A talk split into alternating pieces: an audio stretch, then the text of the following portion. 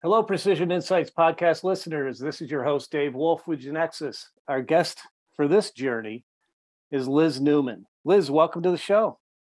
Thanks, Dave. I'm so happy to be here. You know, before we jump in, can you tell us a little bit about yourself? Yes, um, I'd be happy to. Uh, my friends call me Liz, and I'm a follower of Christ. I'm married to my high school sweetheart, who is the smartest man I know. And together we have three beautiful children and live on five acres in rural Virginia. Uh, as far as training goes, I graduated from the University of Oklahoma with a PharmD degree in 2010. While I was in school, I trained as an intern at a chain and moved into the staff pharmacist role once I received my license.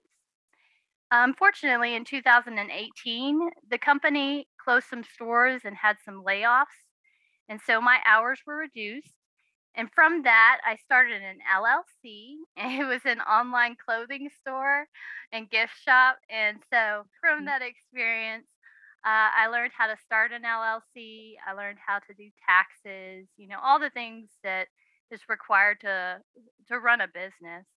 Uh, unfortunately, it wasn't profitable, so I understood that and closed that. But from there, I took that information, and last year I started a PLLC where I do MTM independent contracting. Uh, later on in the year, I also started doing content reviewing for study.com. And that kind of came about because I really enjoyed critiquing works of fiction. And I just kind of thought of hey, I like really doing, you know, critiques and feedback and things like that. So maybe I could incorporate that into a contract position. And so I found a, a an opening with study.com. Uh, earlier this year in March, I left the pharmacy bench to focus on what's most important to me, and that's my relationships and also investing in myself so that I could help others by practicing pharmacy in a way that I felt was most beneficial. That took a lot of courage right? and, and, awareness. I mean, a, a, a, term that I've heard you say is you, you always have to understand where you are and where you want to be. Mm-hmm. Yeah. And and when you're a pharmacist for, if I'm doing the math right, about 14 years, yeah. and you were known as Liz, the retail pharmacist, and you took some pivots there. Yeah. Talk us through that transition, you know, both holistically and because there's, I'm sure there's a lot of listeners who are in that same spot today. Yeah. And, yeah. So there's a there's a term my husband likes to use. It's called situational awareness, and it's just kind of taking into account, um, taking a moment and analyzing where you are, um, so that you're not just complacent to what's you know, going on. And so for me, I realized, and I think it really started back in 2018 when there were layoffs. I realized retail pharmacy wasn't going to be my future for 20 years down the road. I realized I needed to diversify my skill sets. I needed to find out what I was passionate about.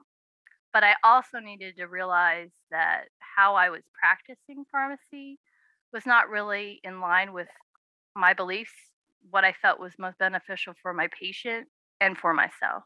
And so I really had to, I think I, I've said before, I was in the valley of decision. You know, I had to really sit there and think, is this where I want to be in five years, 10 years?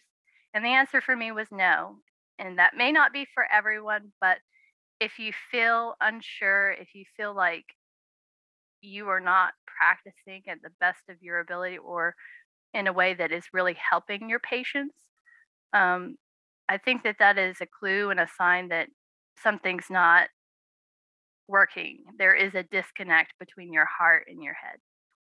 When you're in that valley of decision, what are some what's some of the self-talk that you do? You know, how do you how do you walk through that? Well, for me, it was kind of hard because I stayed in that position for a long time. you know, I identified as a retail pharmacist. That's, you know, what I went to school for. That's what I wanted to do. Um, so for me, I had to get to a point where I didn't just always make excuses for what was going on. I had to say, hey, there is something else that is better. There is a better way to practice medicine. There is a better way to treat my patients. There is a better way for me to live. Um, and not accepting, you know, my current situation as how it was going to be forever. And, and then you started exploring precision medicine and pharmacogenetics and some of these other tools that are really patient centric and getting down to the right treatment for that individual patient. And it opened doors for you to pivot into the kind of the patient care journey that you wanted to embark on. It did. So, for a couple of years, I was doing medication therapy management, but there was something missing. There was a piece of the puzzle that was missing.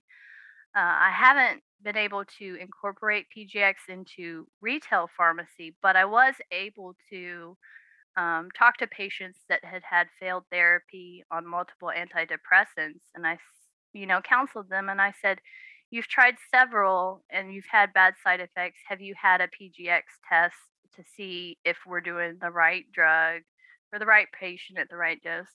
And they weren't aware of, you know, that it was available. And so, you know, I made the recommendation and hopefully they were able to get the the right treatment. Um, unfortunately, there isn't education on it yet. Eh, people talk about it, but they don't really know how to get it started. And so, one of the things that I've been looking into doing is pivoting from medication therapy management into uh, PGX consulting as an independent contractor.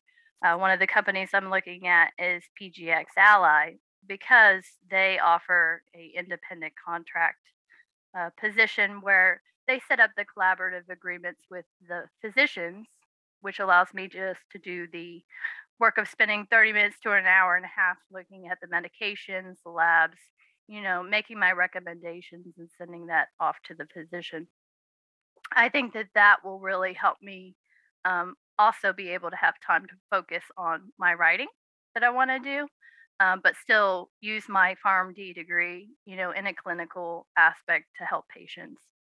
Absolutely. And talking more about the writing, that's that's kind of a personal passion of yours. And actually, you write nonfiction, uh, you, as you say, fantasy writing. Um, but a lot of that skill set can be used to provide education to the patients to the physicians, to peer pharmacists who want to learn more about this. And I know you also study AI and a lot of the innovative innovative yeah. uh, work going on in this precision medicine space. So talk to me about your writing and some of the work you've done and and how you intend to blend the two, you know, kind of couple the two. Yeah. I've always enjoyed books and storytelling. I've always enjoyed you know, jumping in a world and seeing a problem and then coming to the end and seeing the solution, you know, um, and world building. And so now I'm trying to work on my skill set through AMWA, which is the American Medical Writers Association. They have an essential skills certificate that I'm working through. And from that, I want to move into medical communications and provide patient education, uh, physician, you know, education, and just kind of help everyone understand the changing landscape of healthcare through precision medicine and innovation, even possibly talking about blockchain technology in the future, because that will change the way we operate. It'll change the way we do money. It'll change the way we uh, operate in healthcare and the way information is, uh, I guess, disseminated or moved through the system. Absolutely, and it's protected. You know, that's the whole intent of that the blockchain theory. But I, I think you know, going back to some of the pivots, because a lot of our audience are listening, saying, you know what, I'm I'm that retail pharmacist that that's all I know, that's all I can do. I have no other skill sets. Um, if I think of doing anything else, I get the imposter syndrome. you know, and you know, I myself have pivoted several times in my career, uh, but my core has always been pharmacy. It's kind of been kind of the link all the way through, and part of it's it's my my passion, um, and where I get excited about precision medicine is we're finally taking care of the individual patient. We have data now that we never had before. That's all evidence based. Um, that that gets me really excited, and I've had a lot of strong success stories by using that data. But you can talk to me about, you know, talk to the other pharmacist out there that maybe it's not the case that, that they're downsizing in their company, but they're just burned out. Yeah, I think uh, burnout, not just in retail pharmacy, but physicians and healthcare as a whole is is a hot topic right now. I think speaking to a couple of pharmacy managers in the last 2 or 3 weeks, I've just heard a lot of honestly horror stories. Um, some spent 18 hours just trying to catch up and they couldn't, you know, and so it kind of puts them in a position of all I want to do is help my patients and get their medicine out but uh, I just almost a state of feeling hopeless. And I just want to encourage any retail pharmacist or any physician struggling that um, there is an, a light at the end of the tunnel. Uh, there is a way to pivot out of the situation. There, there is opportunity. Um, and one of the ways to find opportunity is to get connected. And so for me, when I was in retail, I know that like that was where I wanted to be. You know, in my mind, I put myself in this box and I just kind of stayed there and I mm-hmm. closed out any possibility to anything else. And so once I was in the box, I was like, this is it, you know. And then once I was there, I just thought, wow, this is all there is. Finally, after a couple of years. And that's not true. And so when I started reaching out to people on LinkedIn and sharing stories, and when I uh, got connected in RPH Ally, uh, I just talked with a lot of pharmacists that pivoted from retail into uh, a value based care system. And it's so rewarding. So imagine as a retail pharmacist those times where you helped a patient and they came back, you know, a couple weeks later, you felt that, you know, connection, you felt the the rewarding aspect of healthcare and providing care for people. Um, imagine doing that all the time with patients, you know.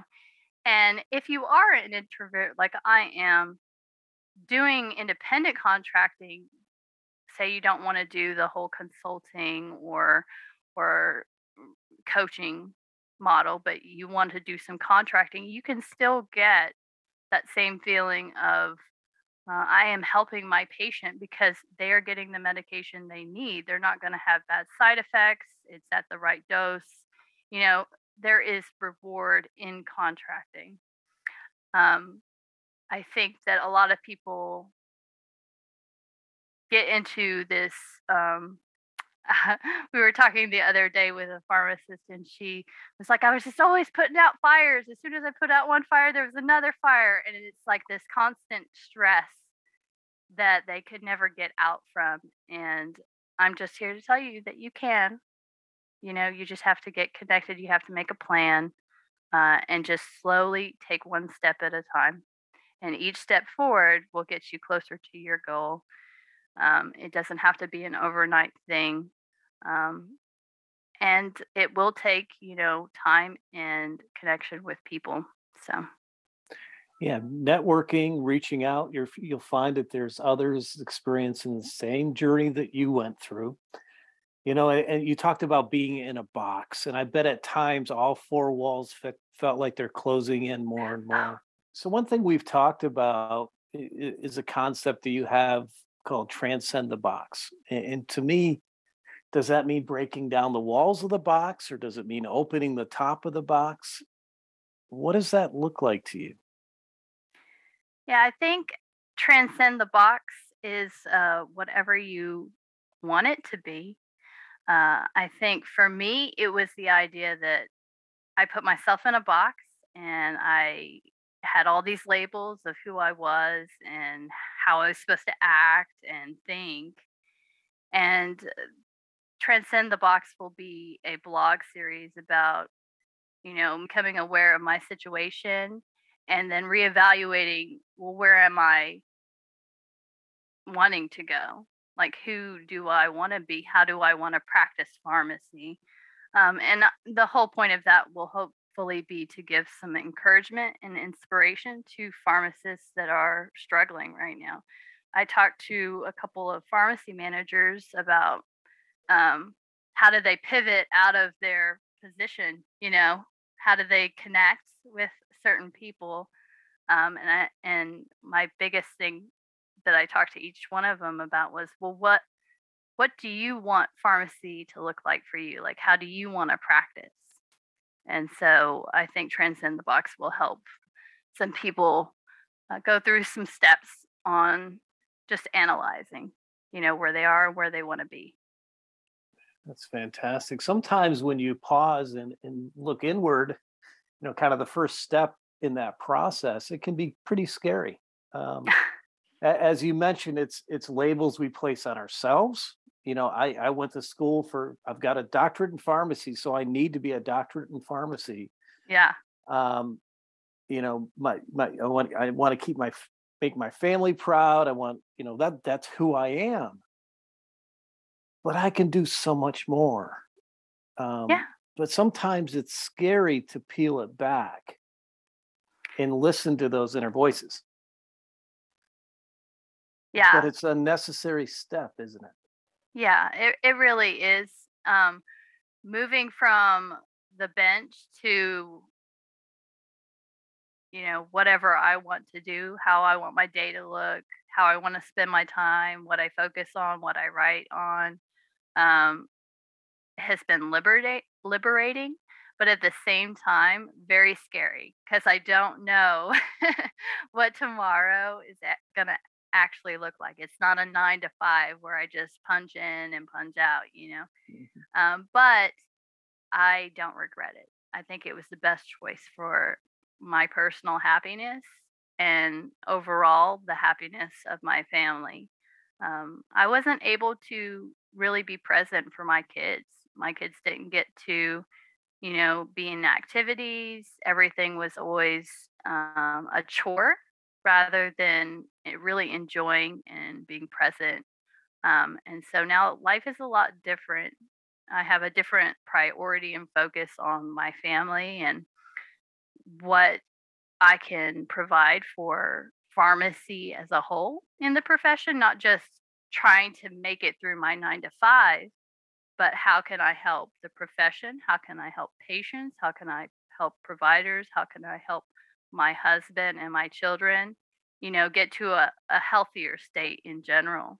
Um, there's only one of me. I can't be, you know, 10. And if all of my effort is to put out fires or my attention or, you know, just my emotional range is centered on making it through the nine to five retail pharmacy, which it's it was never nine to five.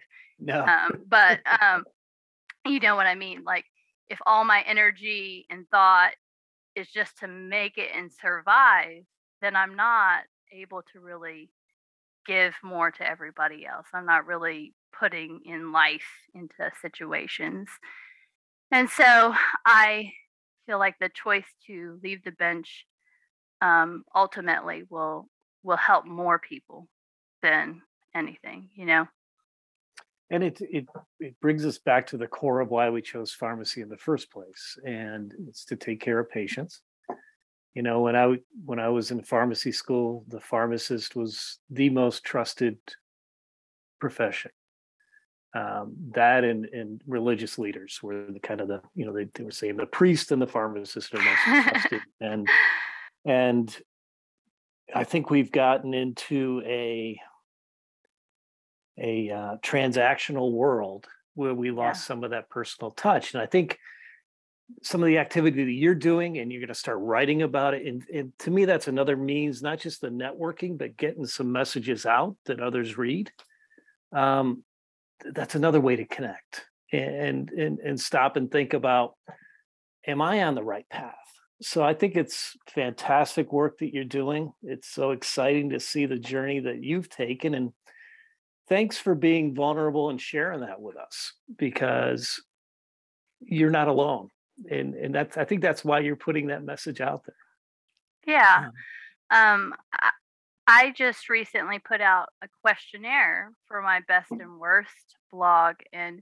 it was really it was sad to see that a lot of the patients didn't have reaction or didn't have experiences with pharmacists mm-hmm. um you know they just view the pharmacist as the one that puts the pills in the bottle for them you know uh, there were a few that had some experience, but they already were in healthcare. Uh, so they were, one was a pharma rep, you know, and so she had some experience with pharmacists. But um, hearing that, you know, years ago, pharmacy was the most um, trusted profession, and now we go to, you're just the person that puts the pills in the bottle for me every 90 days is is a a widespread, you know. And yeah. so I'm hoping that through writing, through connecting, um, we can make a change in people's lives, you know, that we can uh, really give them some hope that there is a way to get healthier and to live a happier life. And, and more productive on, on, on your purpose, right? Kind of more purposeful life on the, the journey that you choose. And what are some what are some key points you want our listeners to walk away with? Yeah, I, I think there's three things that really I want the audience to take away. And one is to analyze your situation, to just really be aware of uh, the position you're in and decide if that's where you want to be in five to 10 years. And if it's not, you know, that's okay to say that that's not where I want to be in five to 10 years. Half the problem is knowing that there is a problem so that you can find a solution, you know? And then the second thing is get connected. You know, I I know that when I was in pharmacy, I got to a point where I wasn't involved in my profession aside from doing the job, the daily job. And so I had to get connected through RPH Ally and through other pharmacists in LinkedIn to really see that I was in my own little bubble. But there are other bubbles out there, you know, and people doing different things. And so that really uh, sent a surge of oxygen into my bubble. You know, I had more life now because I, could grow and learn that there is another bubble I can jump into. And then the third thing is I, w- I just want to encourage hope. Uh, I remember years back, I would talk to patients that were, you know, 90, and they had been through World War II, the Great Depression. They had been through so much in their life, and they still had a smile. And you could just see the resilience in their eyes. And so I just would want to encourage everyone to have hope, have hope for yourself, have hope that you can get healthy, have hope for your profession. Oh, thank you so much. How how might our listeners stay in touch with you, you know, and learn about the work you're doing? What's the yeah. best way they can get in touch with you? Yeah, they can uh, connect with me on LinkedIn, and I also have a website called etnewman.com, and that's where I kind of just talk about my fantasy novel and my blogs on there. So fantastic! I can't wait to read some read some of those blogs, and I think podcasting may be in your future as well. Um, oh no! another another medium you can use to get the message out. Well, I, I just uh, really appreciate you, Dave, for my first podcast ever. You know, um, I was just so nervous and everything, but you made it so enjoyable. And you know, the pharmacy profession is so lucky to have you and yeah. Genexus.